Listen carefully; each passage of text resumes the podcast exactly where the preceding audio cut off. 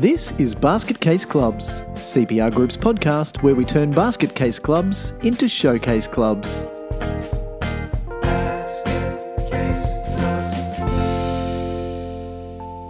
Hello, everyone, and welcome to Basket Case Clubs. I'm Michael Connolly, and I will be your host for this episode where we continue our discussion about clubs and what they can do to do better marketing. Joining me, as usual, is my brother and partner in basket, Casey Goodness, Steve Connolly. G'day, Steve. How you doing today? Hello. I want to share an insight with everybody. Uh, what you all can't see is Michael's face before we start recording, and everything's normal. You know, we're just having a good old chat.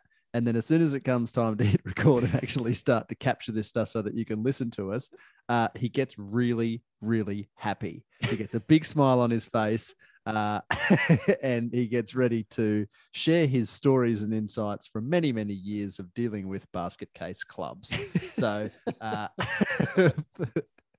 for those of you who know Michael, you, that he's got a big, happy, smiling face most of the time. Um, but he's even happier when he knows he's talking to you. Uh, behind the baskets. Yeah.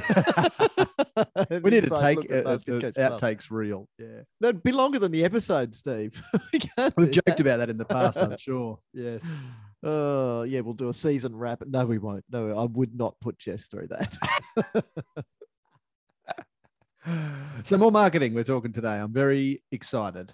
Yeah, so last time we talked specifically about the marketing that clubs typically don't do when it comes to what they how they're trying to make more money from their canteen. We started there because it's not core business. Core business for a sports club is, as you can imagine, sport. It's it's why we exist. It's what we're there to sell primarily. But clubs often don't see the opportunities that they've got outside that area of core business. But now we're going to get back into core business and talk about marketing for getting more members. But there's a bit in this, and if you just have what is typical, and we'll talk about this in an upcoming episode. If you if, if what is typical when it comes to digital marketing is a shoot from the hip type approach to marketing you don't know where you're going to get. And I'm often reminded, I use this quote pretty regularly. I, I, think it was when Alice turned up in front of the Cheshire Cat in Alice's Wonderful Adventures in Wonderland. And she says to the Cheshire Cat, uh, Can you tell me where I should turn from here? The Cheshire Cat, with its big grin, probably not unlike my Basket Case podcast's grin, says, Well, where are you trying to get to, darling? And she says, I, I don't know. And he says, Well, it doesn't very much matter which way you turn from here, does it? so you've got to have a clear understanding of what you actually need to get out of your marketing. And so that's where I want to start today and start to, to talk about what how do you how do you work that out how do you work out the best way to understand what do we need to get out of our marketing before we go and create, create a whole heap of marketing tactics and strategies? Mm, so the, just quickly the uh, shoot from the hip comment that you made uh, I, and particularly in the digital marketing realm i remember you know feels like a year ago it was probably a decade or more um, when organizations were really starting to take up the use of social media for marketing for members, for volunteers, you know, more broadly, or not actually to be more honest, not really knowing what they were hoping to achieve, but just seeing other organizations making use of social media and doing a good job on this platform or that, and thinking, oh, we've got to get on everything, yeah, so we yeah, just yeah. need to go and you know set up this platform uh, uh, uh, an account on this platform and a profile on that platform because if we don't do that we're not going to keep up and that led to some really poorly spent time and I'm I'm assuming in a lot of cases, um, you know, not hitting the mark with the marketing messages mm. and achieving outcomes that were of value for the organizations, but also sadly a lot of waste of time. A waste of time and bad messaging because what's left on those platforms where they're inactive? How good do they look now? They're yeah, how often do we crabby. go and have a look at a social media um, profile or uh, you know the the digital presence of an organization before we meet with them and you see posts that are the most recent from four or five years ago and they've obviously been forgotten. Maybe the login details weren't weren't handed over from one person to the next and it presents a pretty crappy image of that organization and its ability to keep in touch with its customer base. Yep yep. Anyway we're not talking about no, we'll, we'll today but we time. will soon. Yes. Yes yeah yeah so let's just uh, we'll we'll come back to the definition of marketing when we're talking about all of that sort of stuff. But today I just want to touch on branding as well before we before we get into it because branding is really well connected to your why, why we exist. And it's important that, therefore, before you start, you have a really clear understanding of who we are. So, a question that I love to ask is what sort of a club are you?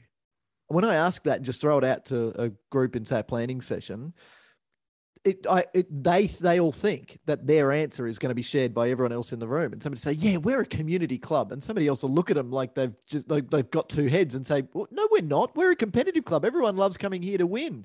And somebody else says, "No, no, they don't. People come here because they love us," and immediately it generates an understanding of, "Hey, we're not all on the same page." There's an old Chinese proverb: "Sleeping in the same bed, dreaming different dreams," and that's what happens so often. So you have to be really clear about yourself before you start to pit, ha, so that you can pitch it to the world in a consistent manner. Mm. There's a story that I came up with that I was just thinking about it the other day. Apple doesn't have a hotel, but if Apple had a hotel, you'd know exactly what it would be like, don't you? Yeah. I can be so for those not watching, I can see Steve eyes go, Holy crap. I want to stay there. How much will it cost you? I don't care. it'll cost you a shitload, but it'll be nice. it'll be clean. It'll be spacious. So that means that that that's the brand. The logo on the back of my expensive phone is a logo. It's not a brand. The brand is bigger than that. Mm. So just as a note, have a logo. If you don't have a logo, then get one. But make it say something about you. Don't just make it wishy-washy that people won't look at it and understand what you're like don't spend too much time on it but when you when you think you've got it right and don't, obviously don't make it too complex you know you see some of those logos that are like a hand drawn picture of a wolf or a tiger or a leopard or a panther by some seven year old in the 1980s probably time for an upgrade if hey, hey have a logo so good that people want to rip it off. I was only this morning listening to a podcast where there was a discussion about the yin and the yang uh, symbol, you know, with the, yep. black on one side, the white on the other side. But then there's a little bit of each in the other yep. side, and and it looks like it's actually in motion. And the um, you know, so it presents very well this idea of uh, order and chaos, or yin and yang.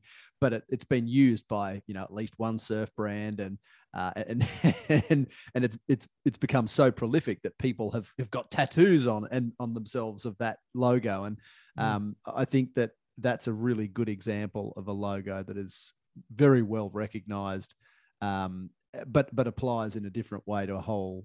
Uh, uh, applies in different ways to different people, and for that reason, one of the people on the podcast said, "Yeah, it's quite sad that that logo has ended up on the wall of so many stoners. Do they even know what it means? No. Anyway, you have a logo so good that people straight copy it. stoned. Yeah. hmm. Anyway, I don't know. I don't know.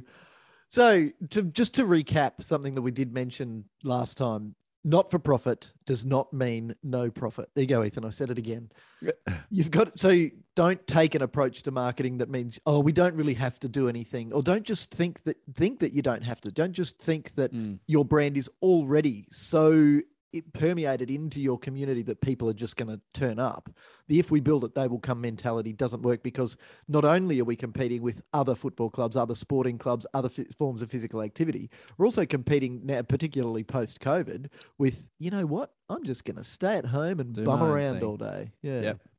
So the need to go and, and take a really business like approach in creating a brand and getting that brand into the community is it's always been important, but it's probably more important now than ever. And I, I think it's only going to keep getting more and more important as competition for people's attention and people's time keeps mm. going up.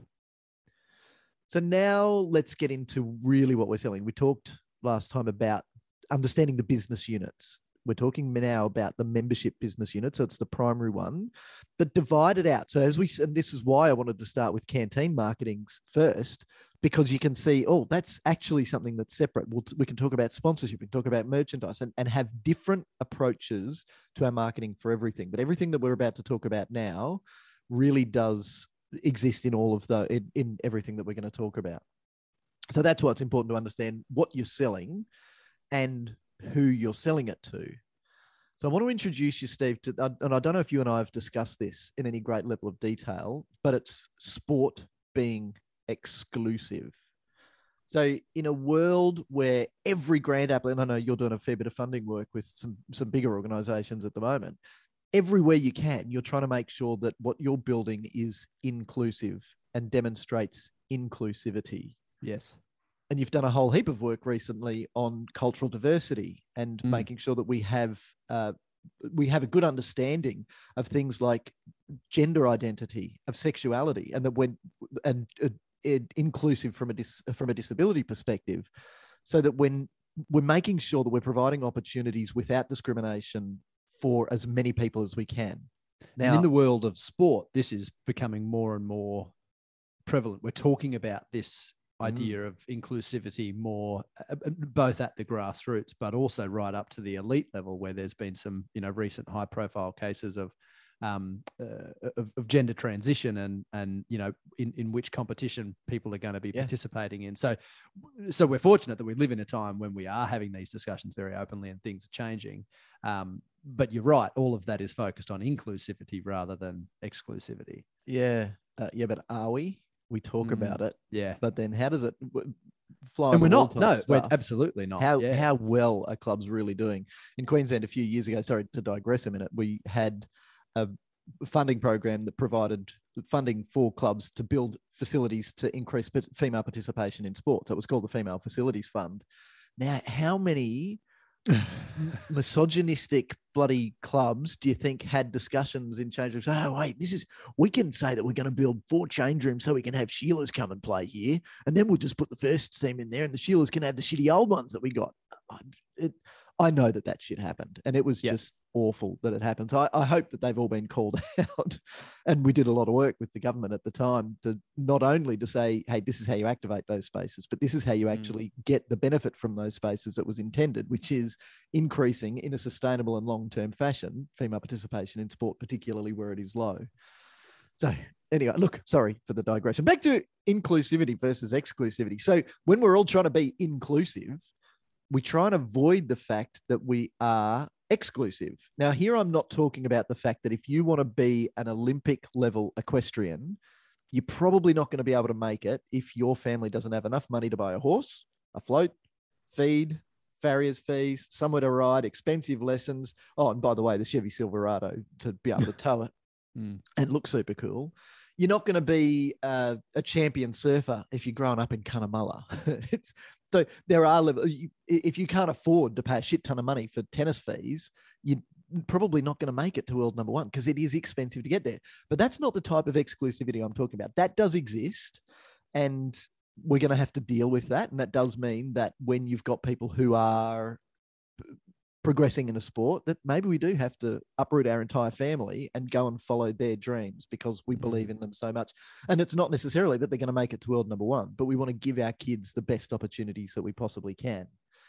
So this is kind of difficult for some people to hear, but what we offer is not for everyone. N- not everyone loves rugby league. Therefore, not everyone religiously watches all three state of origin matches. There are people who hate rugby league who will mm. deliberately leave the TV turned off and go and read a book that night. There are people who hate sport and they would rather that councils go and invest all of their money in new libraries. Oh, but how will that keep kids off the street? Ask somebody, ask a bookworm that because they'll be in the library taking part in all of the wonderful activities of cultural development and an academia that exists in libraries and so they, and they'll love that so, sport and your sport is not for everyone. And that's a massive mistake that people make when it comes to marketing. They try and get their messages out in front of everybody. Everybody. So who are you marketing to? Everyone who has an email address. Really? I bet that the vast majority of those people who have email addresses don't give a shit about what you're selling. And some of them are going to get really pissed off that you sent them an email. Yeah, I, I, what comes to mind is the market segmentation work that was done by uh, the Australian government a number of years ago now, and I think it was a big wake up call to a lot of people in sport when you know uh, I think they were dubbed the sport atheists. Uh, so the the people who you know were never interested in sport growing up. They were into reading books or they were mm. into art or crafts or other activities. So they can still uh, participate in their chosen pastime or hobby with other people with a shared interest. Mm. and but they are going to be involved in organizations which are very different from sporting organizations they'll have their similarities there'll still be basket case organizations out there in yeah. the non-world sport but uh, this is i think a really important point that you're bringing up that sport isn't for everybody and, and within that a, particular sport is not necessarily going to appeal to all people so and and, and this I, I think you know you're codifying very clearly an issue that people in sporting organizations and other clubs struggle with because they're involved and even that example that you gave earlier of why does your organization exist and people in the same room from the same club giving quite different mm. answers identifies that that just why you know why you got involved is not necessarily the same reason why other people got involved and therefore yep. you probably need to think long and hard about what messages you're going to use to attract other people to the organization because if you just focus on what attracted you that might not be the crux of what gets other people in. Yep absolutely. So here's a couple of just while i'm thinking about it uh, an orchestra is not for somebody who plays death metal on electric guitar so they're not going to go and join the community orchestra, and neither is the principal oboist going to go and join the death the death metal band. They have different interests, and guess what? That's okay. But it, it could also be age related. That so could be really, really cool. However, yeah. Well, remember S and M, uh, the Symphony and Metallica album? Oh yeah, yeah. You probably don't. It was a bit cheese. As a coming from a muso, it was a bit cheesy, and I have heard better Dream Theater did one as well, and it was far, far better. But let's not go down that oh. So the thing is that you've got to understand that it's okay to be exclusive. When you're using that way of thinking, it's mm. perfectly okay to do it. Because when you create that picture of who this is for, yep. you're also creating a picture of who it's not for. And it's okay that some people don't give a shit about you. Let them go. They're not for you. They're not your next target customer. So don't let waste them time. go. Don't waste so time don't waste time on them. Exactly. Let them go, which is perfectly okay. So who is it for? Is a really powerful question. We so once we and you you've got to have that clarity around our own purpose first, because then it makes it really clear to say, okay, this is for people like us, mm. sometimes called in marketing speak our tribe.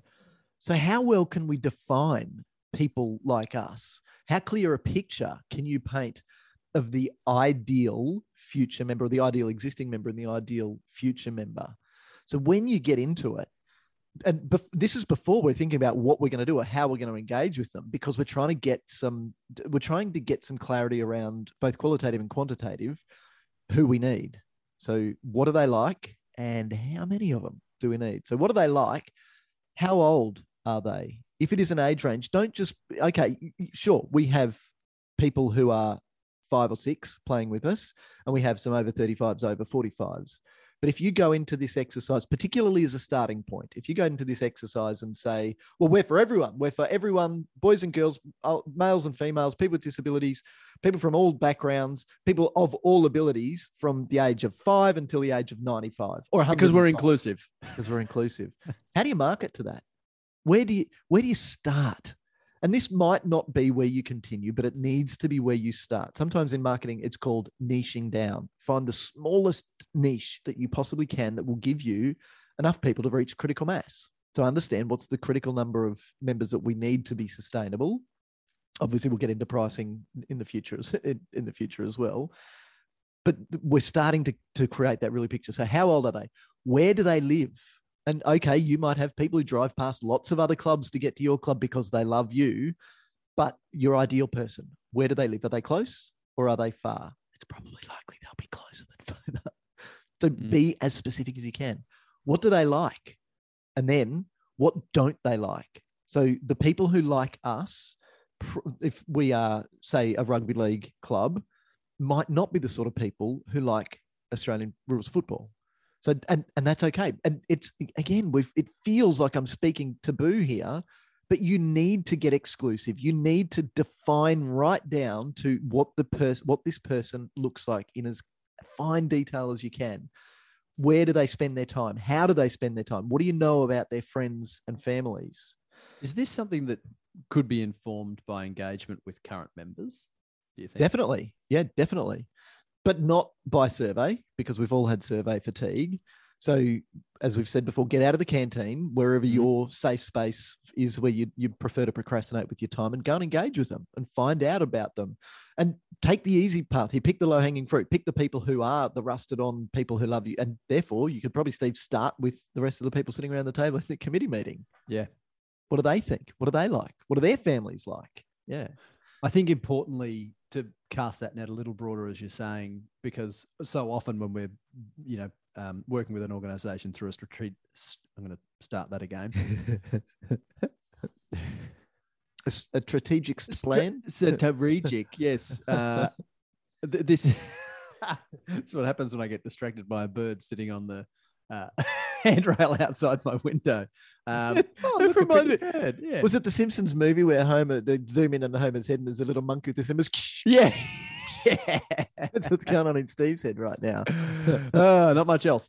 Uh, when we're working with an organization through a strategic planning process, the discussion is often quite fruitful when it involves only the committee. But then when they start to engage with the broader membership of their organization, have some planning sessions, go and meet on the sideline or on the side of the court with people to talk about, you know, what it is that attracted them to the organization and what ideas they've got for the future in every instance where that broader consultation happens, ideas come out that wouldn't have otherwise come out. Ideas, you know, that the committee, because they're often so focused on the, the busy today work that puts people on the field or the court, it's difficult to think a little more broadly or to be a bit more critical about what's happening today. So I really like the idea of, as you say, get out of the canteen or your other safe space and go and talk with people in mm. your organization, find out, you know, what their profile is in some of the in response to some of these questions that you're asking so that you can then hopefully guide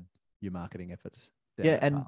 and it's it's okay for it to be tricky because you're trying to ask them about feelings. Yep. So feelings are hard to put into words because they're feelings. So what does it feel like? And when we're talking about culture through some of those planning processes, the question that I like to ask is, what do you want it to feel like to be a Mm. part of this club? And then they start to define the, the, those warm and fuzzy feelings. And it's when you drill into those that you're starting to paint this really clear picture. The clearer the picture, the more targeted your marketing, the more targeted your marketing, the more likely you are to be effective in the marketing as well. So it's more likely to achieve what it is that you're setting out to achieve. Mm. So the next question then, once you've painted that picture, is what do those people, not you, not you, what do those people want to get out of their involvement with your organization? How will being connected to you allow them to get what they want? And again, this is a feeling, often a feeling thing as well, because you might be saying, well, we're going to give you 26 weeks of training uh, uh, of, of a season, and in that you're going to get at least 18 games plus maybe some finals if you're lucky. And each of those weeks is going to have a couple of touch points for training plus one touch point home and away game. That's that, that, that's that's the stuff. That's the things and stuff. That's not what we're talking about. How do they, what do they want to feel out of that's what you're going to give them? But what do they what do they want to feel out of getting that from you? I think starting the discussion with why you exist, uh, as you mentioned earlier, is a really important way to begin getting a bit emotive when you think Mhm. about your organization and, and thinking about the purpose of the organization. It's not the the what we do or the how we do it. It's why we exist. And you know, I know when we were introduced to this concept some time ago now, when when we were asked why do we exist as an organization, it took us about six months to work out why we exist. So it's okay if that discussion takes time, and it's difficult to not focus on the what and the how. Mm. Um, but I think starting there and and really using some emotive language because you know we're emotional beings as humans and we make decisions based on emotion and then justify them to our better half with logic. Uh, so I really needed that guitar, darling. I don't have one that color. Well, not exactly that tinge of that particular color. For those of you who don't know, Michael doesn't even know how many guitars he has hanging on his walls around his house. Oh no, the walls I can count. It's the ones that are in cases that hide. out of sight, out of mind. Gee, I'm glad my wife doesn't listen to this. She's going to get a text saying, "Make sure you listen to Basket Case Club's episode, whatever this one ends up being." Oh. Anyway, So once we've got that, yes, you're absolutely right. Starting with that why p- creates that picture. And I love that question. What sort of a club are we? Because it, it really helps people break down the barriers to having the discussion. Get Yeah. into it, have the discussion. Once we've got that, we've got our why. We understand why we exist. We've then got a really clear picture of our ideal customer, where they are, what they like, what bit about their family, and what they want from Just quickly, involved. I really like the language that you're using in calling them customers. Oh Because yes, As, soon as you refer to a, a member or a prospective member as a customer, then it instantly changes the way that you think about them. Yeah. Because you want you need in business to meet your customers' demands and wants and needs. So i- if you think about your members in that way, you're far more likely to be thinking about what drives them to your organization and when, as you were just saying, you know, what they want to get out of your organization and, and how they want it to feel. Yep. Yep so now it comes time to get a bit quantitative. Let's do some maths. And I love this exercise. So there's four steps to this one. Step one is to write down how many members you've got. And I love how often people go, uh, about uh, around approximately a little over hang on a minute. If you have a look at your constitution, in every state and territory in Australia, there's a part in there that talks about your register of members and how it must be kept and how it must include every member of every class. Therefore, you do know how many members you've got. Go and look at the bloody register. So just write down the number. Let's not get too technical about this and say, well, we've got 17 life members and we've got uh, 612 junior playing members, and then we've got uh, 1,872 non-playing members, including social members. But forget about that. What's the number? And let's talk about the ideal customer. So if we're talking about playing members here, what's the number of playing members we've got? Let's just start there. Number two, or step two, then, is to think about what limiting factors you've got. So I'm pretty sure that every single sports club across the nation, possibly even across the world, has some limitation to how many playing members they can accommodate. This is actually a fairly easy exercise for sport because for most of us, it's just space. And if it's not space, it's time on that space. So if we're hiring a space and it's a, it's a shared use type space, then it's our time is a limitation. What have you got? And what are the limiting factors that that brings in?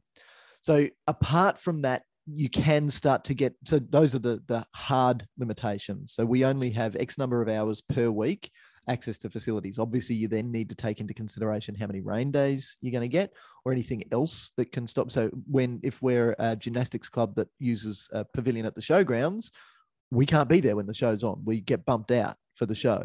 So those are physical limitations that put a limit on how how how many members we can accommodate.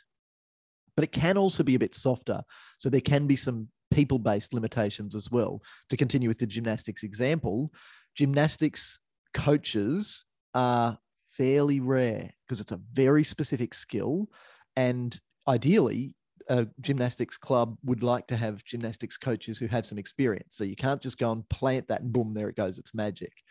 List those things. What are our limitations? Again, don't overthink. Just get some some stuff written down. Step three then is to think about those limitations and take them into consideration to work out what is the theoretical maximum number of participating members that you could have. Don't cheat here. Often, when I do this exercise in large groups, the majority of people get it, but then some people try and cheat the system. And they say, well, no, these are the people who say, no, no, no, we can, our only limitation is uh, everyone who has an email address. So there are some people in the world who don't have an email address, and therefore we can, that's that's cheating because you're not actually getting any you're not able to niche down using that information Mm. so once you've once you've done that you've worked out for instance you've got a number of members per field based on the number of fields you've got just do the maths step number 4 then is what's the difference between what we've got and what our theoretical maximum is so I'll give you an example here that's probably seems a bit generous, but an example might be a very big football club that has five fields. Now, to have five fields as a football club is certainly a luxury, but if we've got five fields and, and this club currently has a thousand members, so if they've got a thousand members, and then we do the maths and we say, well, the a, a commonly accepted field capacity of members per field number taking into consideration downtime, uh, maintenance, the, how many touch points you've got, the differences between senior training and junior training, senior games and junior games, the fact that training typically does more impact on a field than games, taking all of that into consideration, just rounding it, rule of thumb, 220 members per field is a reasonable number, a reasonable assumption. Therefore, if we've got a thousand members and five fields, our theoretical maximum is 220 times five. I'm not that good at maths, but I can probably do this one and get to the number 1100. 1100 minus the thousand we've got equals 100. So our marketing target has maybe shrunk from the 240,000 people that live in our LGA, because we're a big club, we're probably going to attract people from the whole LGA. So there you go. There's the geographical area. That's where our people live. It's shrunk from 250,000, if that's the number I picked, down to 100. So 100 as a percentage of 250,000 is what 0.04% or something. So that's that's statistically nobody. Yeah. So instead of trying to the statistical term is bugger all. Bugger all, yes. The Australian statistical term, yes. I wonder if the Australian Bureau of Statistics has, yeah, that's just nothing. Yeah, that's shit all, mate. oh, shit loads, shit tons, bugger all, SFA. I don't. They'd be far well connected if they did. Far better connected. Gee, I hope not. Can you imagine that in one of our business case reports? We're doing a cost benefit analysis of the benefit and how many people are going to be. Yeah, a few, couple. Of, yeah. Uh, however, if we do this, it'll attract shitloads. shitloads. Yeah. Right. So, doing that episode, uh, sorry, doing that episode, doing that exercise helps you understand that it's not everyone. It's not 240,000 people that we need to develop a marketing strategy to target. Mm-hmm. We need to find the 100 people that fit our persona. The right 100 people. The right 100 people.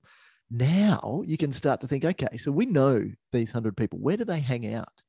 If we are a rugby club and we're a rugby club that is one of those types of clubs that prides itself on on field performance, maybe these people are hanging out in the car parks of the elite private schools. So maybe that's the way to go and find them. So once you've narrowed it down, we're not doing a. That's not creepy at all.